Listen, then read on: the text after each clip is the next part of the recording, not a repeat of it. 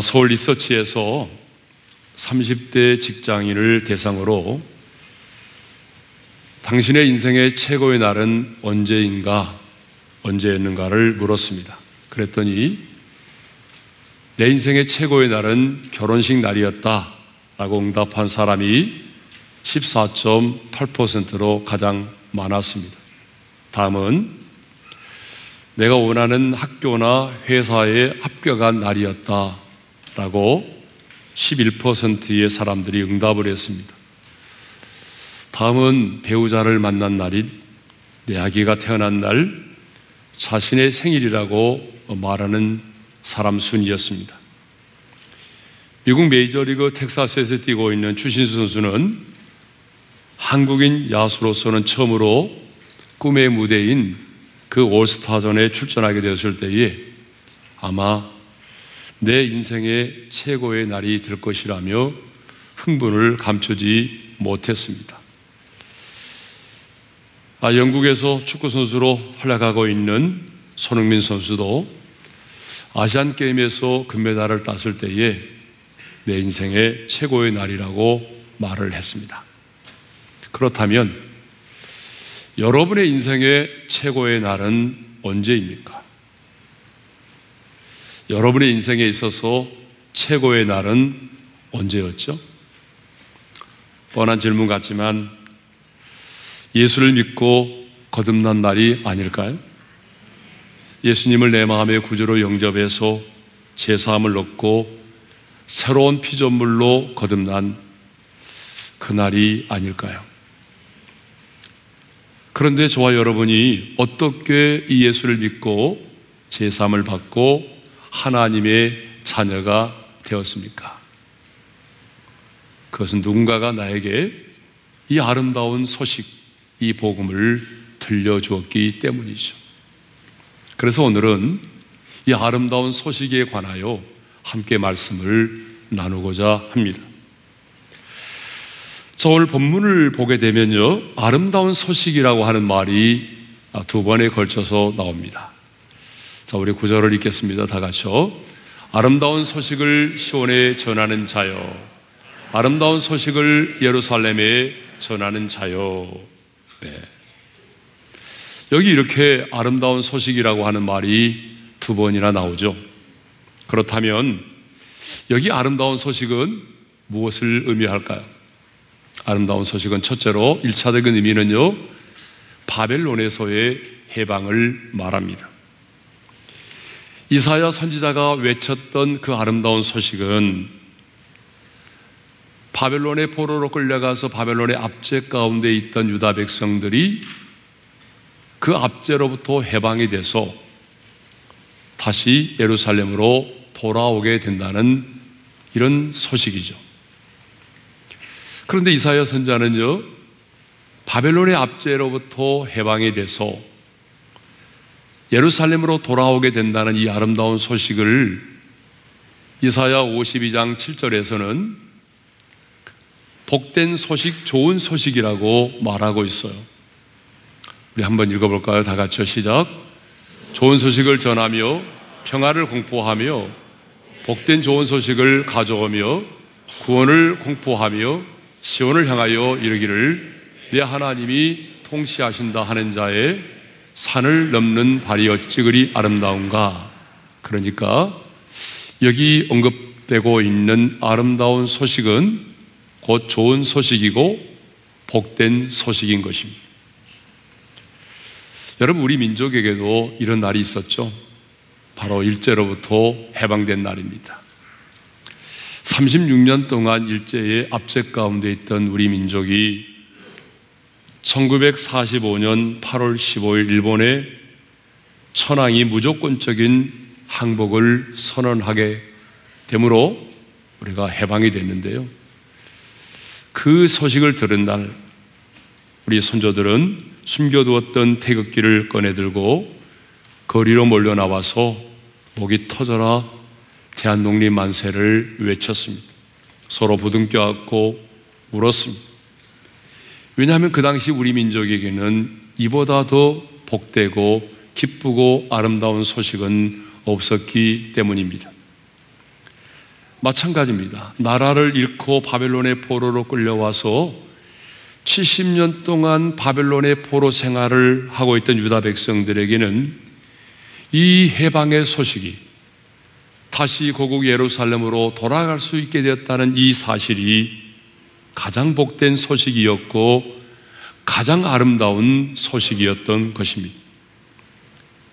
더구나 자신들의 힘과 노력으로 자주 독립을 쟁취한 것이 아니라 누구도 해방의 소망을 가질 수 없는 그런 절망적인 상황 속에서 갑자기 이루어진 해방의 소식이기 때문에 더욱더 감격스럽고 아름다운 소식이 되었던 것입니다. 자, 두 번째로 아름다운 소식의 제2차적인 의미는요, 예수를 믿음으로 구원을 받게 되는 것입니다. 왜 하나님의 아들이신 예수님이 인간의 몸을 입고 이 세상에 오셨습니까? 바로 우리의 모든 죄악을 용서해 주시기 위하여, 우리의 모든 죄값을 본인이 치르심으로 모든 죄를 사하시고 그리고 죄와 사망의 법에 매여 있는 우리들을 구원하시기 위해서입니다. 그래서 우리 예수님은 이 땅에 오셔서 우리의 모든 죄악을 담당하시고 그 십자가에서 수치와 형벌과 죽음을 당하셨습니다. 그래서 우리의 모든 죄값을 완벽하게 지불하셨습니다. 그리고 죽은 지 사흘 만에 부활하심으로 죽음의 권세를 깨뜨리셨습니다. 그러므로 누구든지 예수를 믿으면 하나님의 생명으로 다시 태어나고 죄와 죽음의 법에서 해방이 되는 것입니다. 예수를 믿기만 하면 누구든지 어떤 죄를 지었든지 간에 그 모든 죄를 사함 받습니다. 그리고 그 모든 죄로부터 자유함을 얻게 됩니다. 하나님의 자녀가 되는 권세를 갖게 됩니다. 그래서 하나님을 아빠, 아버지라고 부르면서 이 세상을 살아가게 됩니다. 그러므로 이 세상에 이보다도 아름다운 소식은 없습니다. 이 세상에 이보다도 복된 소식은 없습니다. 이 세상에 이보다도 기쁜 소식은 없습니다. 그러므로 우리는 외쳐야 됩니다. 이 복음의 소식, 이 아름다운 소식, 이 복된 소식, 이 좋은 소식을 외쳐야 합니다. 그런데 어떻게 외쳐야 합니까? 오늘 본문은 우리에게 아름다운 소식을 가진 우리가 이 아름다운 소식을 어떻게 외쳐야 되는지를 말씀하고 있습니다. 첫째로 이 아름다운 소식을 가진 자는요, 높은 산에 올라 외쳐야 한다라고 말씀하고 있어요. 자, 9절 상반절인데요, 읽겠습니다. 시작. 아름다운 소식을 시온에 전하는 자요, 너는 높은 산에 오르라. 높은 산에 오르라고 말하죠. 여러분, 이 높은 산에 오르라고 하는 말은 좀 더 많은 사람들이 신속히 이 아름다운 소식을 들을 수 있도록 하라는 그런 말입니다. 오늘날처럼 통신 이상이 발달하지 않는 고대에서는 어떤 소식을 광범위하게 그리고 신속하게 전하기 위해서는요, 산에 올라가서 외치거나 봉화 등을 피워서 소식을 알렸던 것입니다.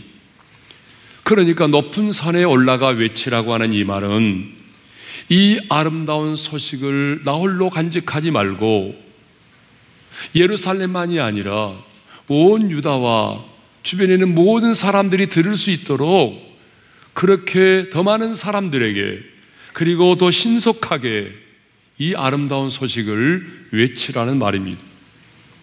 여러분, 복음 역시 마찬가지입니다. 어느 한 지역만이 아니라 어떤 특정 계층의 사람만이 아니라 모든 지역과 모든 사람에게 이 복음의 기쁜 소식이 선포되어야 하는 것입니다. 그래서 예수님께서 복음 전파의 사명을 맡기시면서 이렇게 말씀하시지 않았습니까? 우리 사도행전 1장 8절을 함께 읽겠습니다. 오직 성령이 너희에게 임하시면 너희가 권능을 받고 예루살렘과 온 유대와 사마리아와 땅끝까지 이르러 내 증인이 되리라 하시니라. 복음은 어느 특정한 지역과 특정 계층의 사람들에게만 전해져서는 안 된다는 거예요. 온 유대와 사마리아와 땅끝까지 이 복음이 증거되어야 한다는 것입니다. 여러분, 복음은 이론이 아닙니다. 복음은 도덕과 윤리가 아닙니다. 복음은 하나님의 지혜요, 하나님의 비밀이요, 하나님의 능력입니다. 그러므로 여러분, 이 복음을 들으면 죽은 영혼이 살아납니다. 이 복음을 들으면 잠자는 영혼이 깨어납니다. 복음을 들으면 죄와 죽음의 법에 매여 있는 자가 자유함을 얻습니다. 그러므로 복음은 생명과 관련이 있어요. 복음은 도덕과 윤리가 아니라고요. 그렇게 살아야 한다. 그렇게 살면 너의 인생이 밝아질 것이다. 여러분, 이런 도덕과 윤리가 아니에요. 복음은 바로 우리 생명과 관련이 있습니다. 이렇게 복음이 생명과 관련된 것이기 때문에, 여러분, 생명과 관련된 복음이기 때문에 이 복음은 신속하게 더 많은 사람들에게 전파되어야 하는 것입니다. 그러므로 아름다운 소식을 가진 사람은 될 수 있는 대로 어떻게 해야 되죠? 높은 산으로 올라가야 합니다. 높은 산으로 올라가야 한다는 말을 문자적으로 해석하면 안 됩니다. 여러분, 문자적으로 높은 산에 올라가서 복음을 전하라, 그런 말이 아닙니다. 높은 산으로 올라가야 한다는 말은 복음을 좀 더 많은 사람들에게 효과적으로 증언하기 위해서 그 분야에 가장 탁월한 사람이 되어야 한다는 것입니다. 다른 말로 말하면 이 복음의 효과적인 증거를 위해서 선한 영향력 있는 사람이 되어야 한다는 것입니다. 직장에서도 이 사람은, 정말 이 사람은 꼭 필요해. 이 사람이 나가면 안 돼. 나는 이 사람이 말을 하면 무슨 말이라도 믿을 수 있어. 이렇게 신뢰받는 사람이 되어야 한다는 것입니다. 한때 청년 기독인들을 중심으로 고지론과 미답지론이 치열한 논쟁을 치를 때가 있었습니다. 고지론이 뭐예요? 전투에서 고지를 점령해야 그 전투를 이길 수 있고 영토를 장악할 수 있다는 것을 근거로, 그리스도인이 세상을 변화시키기 위해서는 우리 사회의 파워 집단, 다시 말하면 그 고지를 정복해야 한다는 그런 논리입니다. 미답지론은요, 답사를 하지 않은 미지의 땅을 조금씩 점령해 나가면 결국은 그 고지마저 와해시킬 수 있는 힘을 갖는다는 것입니다. 다시 말하면 남들이 가지 않고 알아주지 않는 분야에서도 내가 묵묵히 희생하고 최선을 다하여 살아가면 이 세상은 언젠가 변화될 수 있다라고 하는 그런 이론입니다. 그런데 우리가 사회적으로 고지를 정복해야만, 아니 높은 지위를 가져야만이 선한 영향력 있는 사람이 되는 것은 아닙니다. 개신교인은 아니지만 여러분, 테레사 수녀를 아시죠? 그녀는 평생을 병들고 가난한 자들을 섬기면서 살았습니다. 하지만 그녀는 그 시대에 가장 선한 영향력 있는 삶을 살았습니다. 그녀의 입에서 나오는 한마디 한마디의 말은 수많은 사람들에게 감동과 도전을 주었습니다. 그녀가 남긴 말이 참 많은데요, 저는 그 말 중에서 이 말이 가장 와닿습니다. 지금 이 순간 행복하세요. 그것으로 충분합니다. 우리에게 필요한 건 매 순간입니다. 그 이상도 아닙니다. 테레사 수녀는 사회적으로 고지를 정복하지 않았지만, 부와 권력을 가지고 있지 않았지만, 그 시대에 가장 선한 영향력 있는 삶을 살았습니다. 사랑하는 성도 여러분, 왜 하나님의 사람인 우리가 이 세상을 살아가면서 그 분야에 가장 탁월한 사람이 되어야 합니까? 왜 우리의 삶의 현장에서 우리는 한 알의 밀알이 되어야 할까요? 왜 우리가 하나님의 사람으로서 선한 영향력 있는 사람이 되어야 할까요? 부자가 되기 위해서입니까? 아니면 남보다 더 많은 것을 누리며 살도록 하기 위해서입니까? 아닙니다. 바로 이 복음 때문입니다. 이 복음을 더 많은 사람들에게 효과적으로 전하기 위해서입니다. 저는 우리 오륜의 모든 성도들이 어디에서 무엇을 하든지 간에 이 복음 때문에 선한 영향력 있는 삶을 살 수 있기를 소망합니다. 우리 교회에 이성경 자매가 있습니다. 우리 이성경 자매가 코로나 기간에 원하고 바라고 기도합니다라고 하는 찬양을 이 자리에서 불렀습니다. 그런데요, 어제 검색을 해보니까 조회수가 215만 명이었습니다. 그러니까 얼마나 많은 사람들이 이 찬양을 듣고 은혜를 받았는지 모릅니다. 참 많은 댓글들이 달렸는데요, 그 댓글들을 보니까 내가 이 찬양을 들으면서 눈물을 흘렸습니다. 많은 위로를 받았습니다. 그동안 교회 나가지 않는데 다시 교회를 나가야 될 것 같습니다. 어떤 분은 이런 글을 또 올렸어요. 이렇게 민감한 시기에 기독교가 오해받고 욕먹는 상황 속에서 내 소속을 분명히 밝히고 하나님을 찬양하는 이 모습에 박수를 보냅니다. 또 어떤 무교 신자는요, 나도 이제 예수를 믿어야 되겠다, 그런 글을 올렸더라고요. 여러분, 이것이 바로 선한 영향력이 아닐까요? 전 세계 교회에 깊은 영향력을 끼치고 있는 미국의 새들백 교회의 리고렌 목사님이 있습니다. 그런데 그분의 사역의 배후에는 훌륭한 아버님이 계십니다. 목사님의 부친은 생전의 교회만 150개를 세웠다고 전해집니다. 그리고 은퇴한 후에 암에 걸려 고생을 많이 하셨는데 하루는 며느리가 힘들게 투병하시는 시아버지를 찾아와 이렇게 물었다고 합니다. 아버님, 원하시는 것이 있으세요? 그러자 거친 숨을 내쉬면서 가까스로 이렇게 말씀하셨다고 합니다. 주님을 위해서 한 명이라도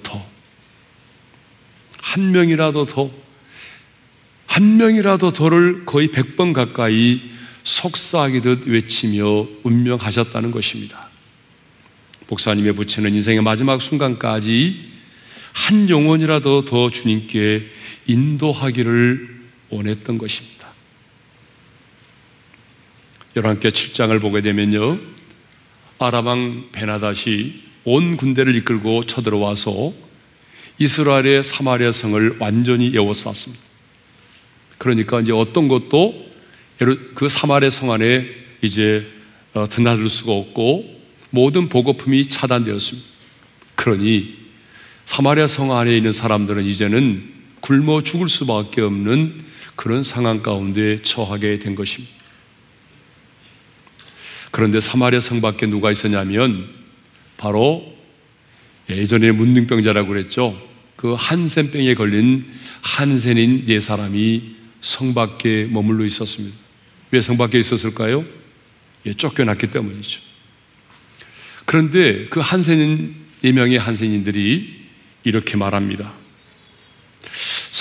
성 안에 들어가도 먹을 것이 없어 굶어 죽고 그냥 여기 앉아 있어도 죽게 되었으니 차라리 그럴 바에는 저 아람 군대의 진영으로 들어가자. 뭐 그들이 불쌍히 여겨서 음식을 주면 먹고 살고 뭐 그렇지 않으면 죽으리라. 이런 다짐을 하고 이제 목숨을 걸고 아람 군대의 진영으로 들어갔습니다. 그런데 이게 웬일입니까? 아람의 모든 군사들이 모든 것을 다 내어둔 채 버려두고 급하게 도망을 간 것입니다. 하나님께서 아람 군대로 병거소리와 말소리와 그리고 군대의 소리를 듣게 하셨으므로 애굽의 군대가 쳐들어온 줄로 착각을 하고 아람의 군대가 모든 것을 놔둔 채 그냥 도망을 간 것입니다.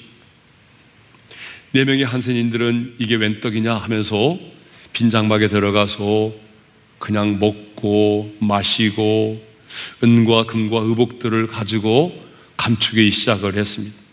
그런데 갑자기 그들 안에 이런 생각이 들었어요. 우리 한번 읽겠습니다. 열왕기하 7장 9절이죠. 다 같이요. 오늘은 아름다운 소식이 있는 날이거늘 우리가 침묵하고 있도다. 만일 밝은 아침까지 기다리면 벌이 우리에게 미칠지니 이제 떠나 왕궁에 가서 알리자. 자, 그들은 이 기쁜 소식을 알고도 전하지 않으면 벌을 받으리라는 마음이 들었어요. 그들은 지금의 이 상황을 자신들만이 누리는 것을 죄라고 생각을 했습니다. 사실 그들은 저 성 안에 있는 사람들로부터 그동안 멸시와 천대를 받아왔던 사람들입니다. 그러니까 어쩌면 복수하는 차원에서라도 이 아름다운 소식을 알려주지 않아서 그들로 하여금 굶어 죽게 할 수도 있었습니다. 그러나 이 네 명의 한센인들은 우리가 만일 이 아름다운 소식을 그들에게 전하지 않는다면 벌이 우리에게 임할 것이라고 생각이 들었어요. 그래서 그들은 사마리아 성에 가서 이 기쁜 소식을 전하였습니다. 그런데 우리 역시 이 네 명의 한센인들처럼 이 기쁜 소식을, 이 아름다운 소식을 먼저 들었다는 얘기입니다. 다른 사람들은 알지 못하는 이 기쁨의 소식을, 이 복음의 소식을 우리가 먼저 듣게 되었습니다. 그렇다면 우리도 이 네 명의 한센인들처럼 우리가 먼저 들은 이 아름다운 소식을 여러분 전해야 되지 않겠습니까? 만일 우리가 이 복음의 기쁜 소식을 듣고도 복음의 능력을 알고도 우리가 전하지 않는다면 도리어 우리에게 화가 임할 것입니다. 그래서 사도 바울은 고린도전서 9장 16절에서 이렇게 말합니다. 읽겠습니다. 다 같이요. 내가 복음을 전할지라도 자랑할 것이 없음은 내가 부득불할 일임이라. 만일 복음을 전하지 아니하면 내게 화가 있을 것이로다. 복음을 전하는 것은 선택이 아니라 부득불 내가 해야만 하는 사명이라는 것입니다. 그래서 바울은 말합니다. 내가 이 복음을 전하지 않으면 내게 화가 임할 것이라는 그런 자세를 가지고 복음을 전했습니다. 그렇습니다. 오늘 내 곁에 있는 누군가가 이 복음을 듣지 못해서 영원한 지옥의 불못에 던짐을 받는다면 여러분, 그 사람은 죄악 중에 죽으려니와 하나님은 그 사람의 핏값을 저와 여러분에게서 찾으실 것입니다. 그런데 복음에 대하여 침묵하는, 이 복음에 대해서 침묵하는 죄를 짓는 사람이 너무나 많습니다. 예전에는 그러지 않았는데요. 아마 시대적인 분위기 같습니다. 이 세상의 사회적인 분위기 때의 영향을 받아서인지는 몰라도요, 복음에 대하여 침묵하는 죄를 짓는 사람이 너무나 많아요. 하나님은 우리에게 이 아름다운 소식을 들려주셨고 우리는 이 복음의 권세와 능력을 알고 있지만 그럼에도 불구하고 이 복음에 대해서 침묵하는 사람들이 너무나 많아지고 있다는 것입니다. 그런데 오늘 하나님은 우리에게 말씀하십니다. 아름다운 소식을 전하는 자여, 높은 산에 오르라. 할 수만 있으면 선한 영향력 있는 사람이 되어서 좀 더 많은 사람들에게 신속하게 이 아름다운 소식을 전하라고 말씀하십니다. 두 번째로 아름다운 소식을 우리는 어떻게 외쳐야 될까요? 이렇게 말씀합니다. 힘써 소리를 외쳐라. 자, 9절 중반절의 말씀인데요. 함께 읽겠습니다. 다 같이요. 아름다운 소식을 예루살렘에 전하는 자여, 너는 힘써 소리를 높이라. 힘써 소리를 높이라고 말하죠. 여기서 힘써 소리를 높여 외치라고 하는 말은 무슨 의미일까요? 이 말은 우리가 이 아름다운 소식을 전할 때에 확신을 가지고 자신 있게 전하라, 그 말입니다. 아름다운 소식, 복음의 기쁜 소식을 전하는 자가 여러분 확신도 없이 죽어가는 사람처럼 그렇게 힘이 없이 이 아름다운 소식을 전한다면 누가 우리가 전하는 이 복음을 받아들이겠습니까? 여러분, 그렇지 않아요? 길거리에서 물건 하나 파는 사람도 확신을 가지고 전하는데 여러분, 이 복음을 전하는 자가 확신이 없이 자신감도 없이 복음을 전한다면 누가 우리가 전하는 복음을 받아들이겠습니까? 사도 바울은 누구보다도 이 복음에 대한 확신을 가지고 있었습니다. 그래서 누구를 만나든지 어떤 상황에 있든지 간에 확신을 가지고 담대히 복음을 전했습니다. 로마서 1장 16절인데요, 함께 읽겠습니다. 다 같이요. 내가 복음을 부끄러워하지 아니하노니 이 복음은 모든 믿는 자에게 구원을 주시는 하나님의 능력이 됨이라. 바울은 말합니다. 복음을 부끄러워하지 않는다고 말하죠. 내가 복음을 부끄러워하지 않는다고 말하죠. 바울은 복음 때문에 수없이 매도 맞았습니다. 여러분, 복음 때문에 배신도 당했습니다. 복음 때문에 헐벗고 굶주리기도 했습니다.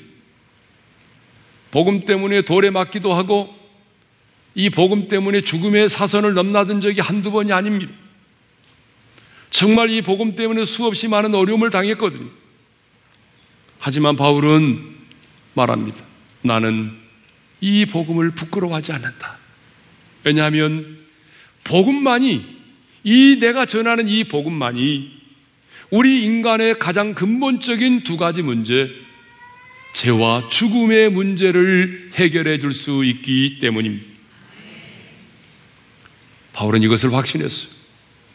복음만이, 내가 전하는 이 복음만이 죽은 영혼을 살릴 수 있다. 내가 전하는 이 복음만이 불타는 지옥을 향하여 달려가는 자의 발걸음을 멈추게 할 수 있다.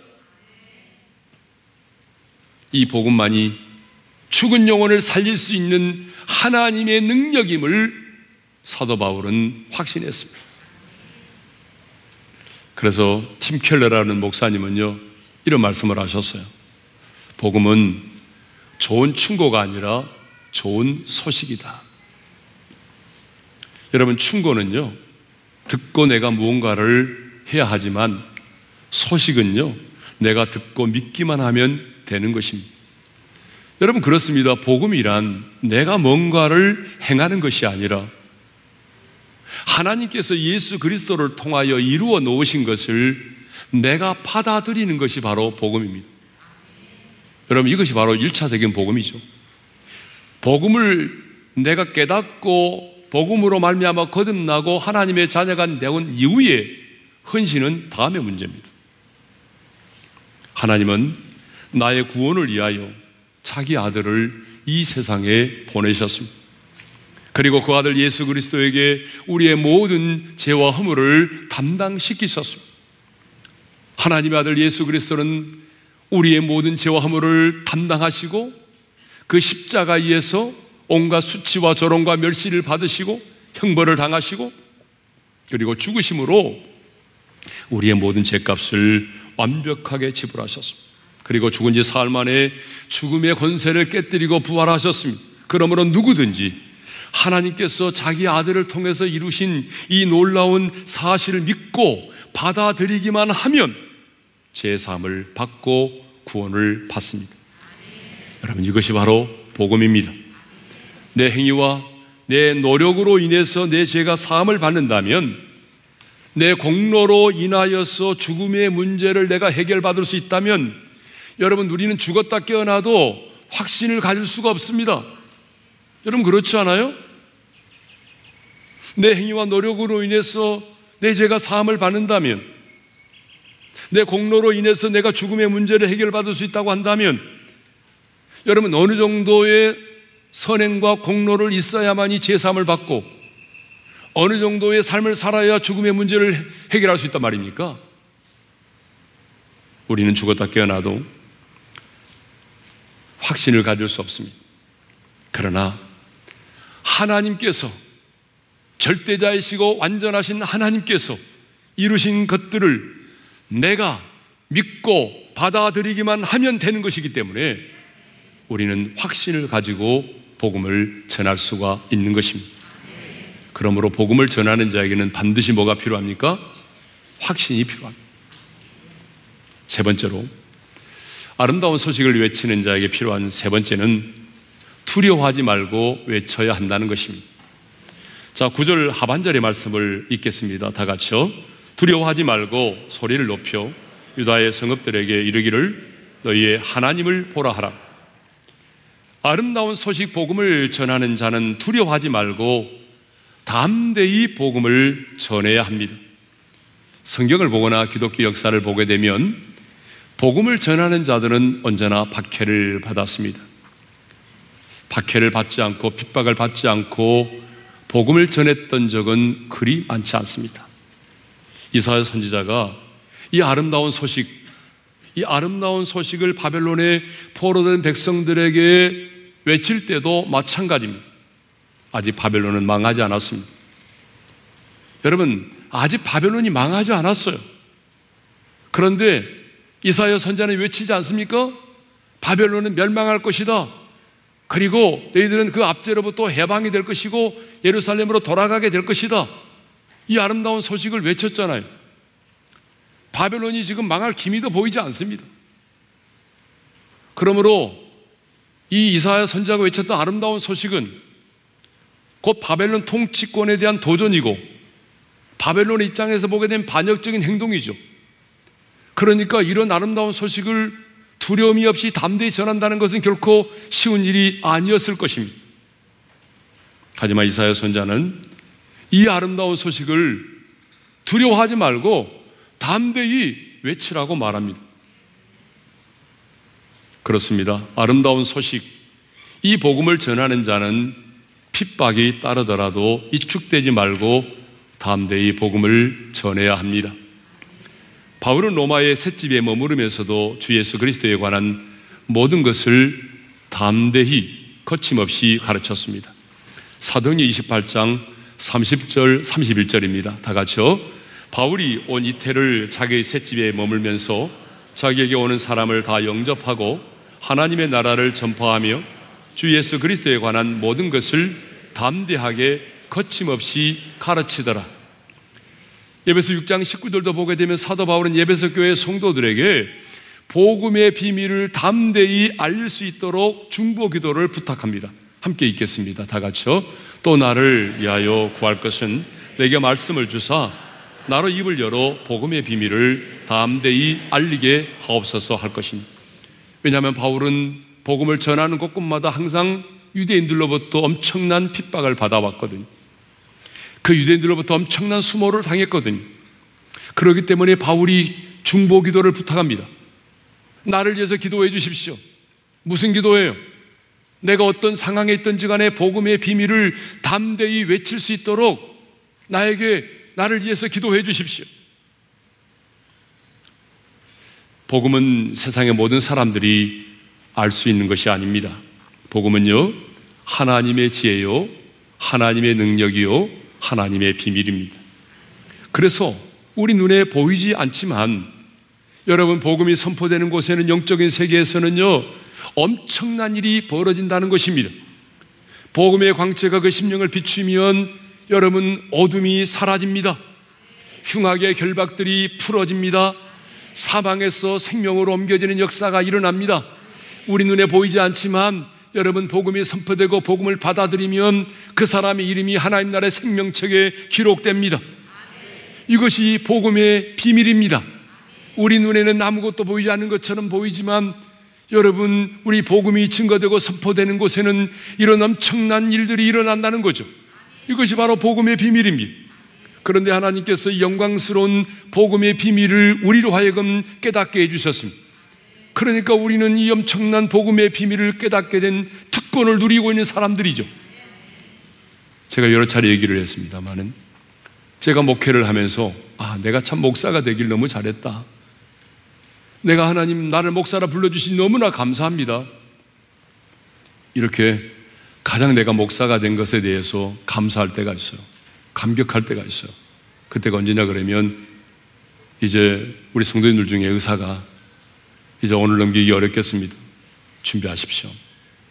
이렇게 말하는 사람들을 신방했습니다. 그 영혼 육체의 장막을 곧 떠나기 일보 직전에 있는 그 영혼들을 신방했을 때입니다.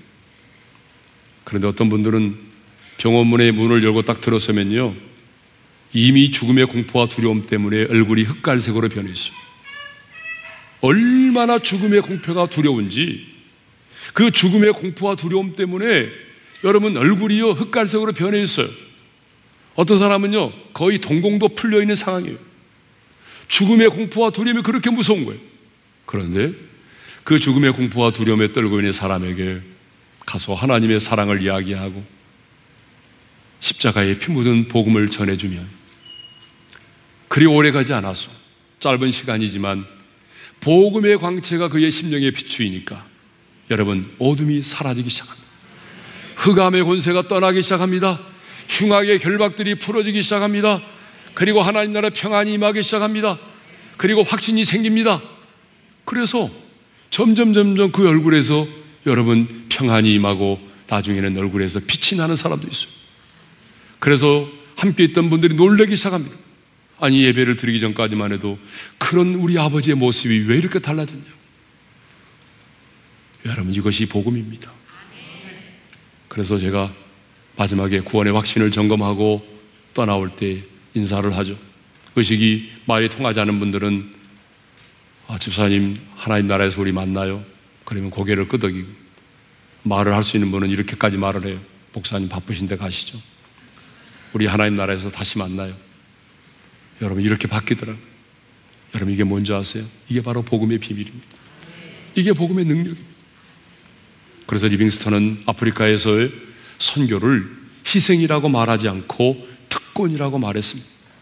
아프리카에서 오지에서 16년 동안 사역하는 동안에 27번이나 말라리아에 걸려서 사경을 헤매기도 하고 심지어는 사자에게 물려서 한쪽 팔은 제대로 쓰지도 못하고 남아있는 팔도 그저 힘없이 매달려 있었지만 그는 말했습니다. 복음의 전파는 희생이 아니라 특권이다. 복음의 비밀을 알리는 이 복음의 전파는 희생이 아닌 특권입니다. 그러므로 우리는 예수를 믿으면서 제3을 받고 예수를 믿으면 제3을 받고 하나님의 생명으로 다시 태어난다고 하는 이 영광스러운 복음의 비밀을 담대히 전해야 합니다. 이사야 선지자의 외침처럼 우리는 이 아름다운 소식, 복음의 좋은 소식을 높은 산에서 올라 외쳐야 됩니다. 힘써 소리를 높여 외쳐야 됩니다. 두려워하지 말고 담대히 외쳐야 됩니다. 저는 우리 성도들이 어디에 있든지 간에 무엇을 하든지 간에 가장 아름다운 소식을 전하는 자들로 살아가기를 소망합니다. 왜냐하면 하나님께서 우리를 이 아름다운 소식을 전하는 자로 부르셨을 뿐만 아니라 이 복음만이 죽은 영혼을 살릴 수 있는 하나님의 능력이요 하나님의 비밀이기 때문입니다. 그리고 복음을 위해 사는 자는 결코 자신이 살아온 인생을 후회하지 않기 때문입니다. 오늘 주신 말씀 마음에 새기면서 이 기쁜 소식을 온 세상 전하세 1절과 3절을 우리 박수 치면서 한번 부르겠습니다. 이 기쁜 소식을 온 세상 전하세 큰 반란 고통을 당하는 자에게 주 믿는 성도들 전할 소식을 성령이 오셨네 성령이 오셨네 성령이 오셨네 내 주에 보내신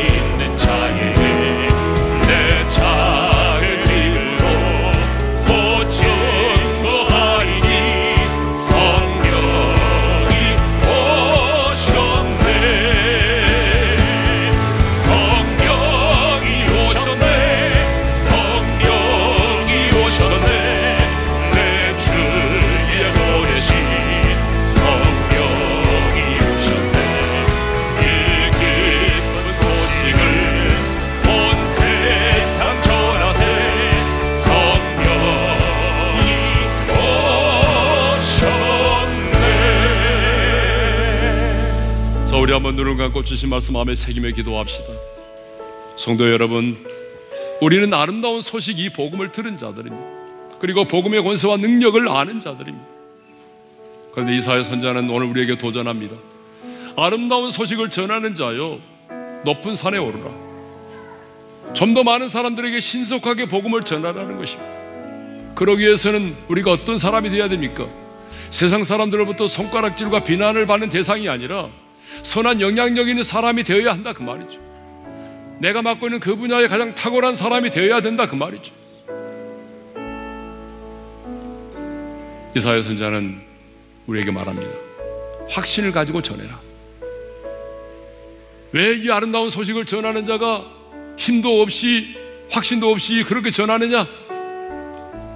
확신을 가지고 담대히 전하라는 거죠. 두려워하지 말고 위축되지 말고 담대히 전하라는 거죠. 오늘 이 시간 우리 기도할 텐데 마스크를 쓰고 있기 때문에 부르짖어 기도하지 않고 잠잠히 기도하겠습니다. 하나님, 내가 아름다운 소식을 이미 받았는데 나 홀로 간직하지 말게 하시고 아름다운 소식을 외치는 자가 되게 도와주십시오. 좀 더 많은 사람들에게 복음을 전할 수 있도록 내가 선한 영향력 있는 사람이 되게 해주십시오. 그 분야에 탁월한 사람이 되게 도와주십시오. 확신을 가지고 전하게 도와주십시오. 담대히 전하게 도와주십시오. 복음에 침묵하는 죄를 짓지 않도록 도와주십시오. 우리 기도하겠습니다. 각자 기도하겠습니다. 우리 아버지 하나님, 감사합니다. 주께서 오늘 우리에게 아름다운 소식, 이 복음을 듣게 해주셨습니다. 우리가 이 복음을 들음으로 말미암아 우리가 하나님의 자녀가 되었습니다. 이 영광스러운 복음을 우리에게 맡겨주셨는데 하나님, 우리가 이 복음에 대해서 침묵할 때가 얼마나 많았는지 모릅니다. 이 사회적인 분위기 때문에 우리가 복음을 부끄럽게 생각하고 하나님 아버지 복음 앞에 침묵했던 우리의 죄악들을 주님이 용서해 주십시오.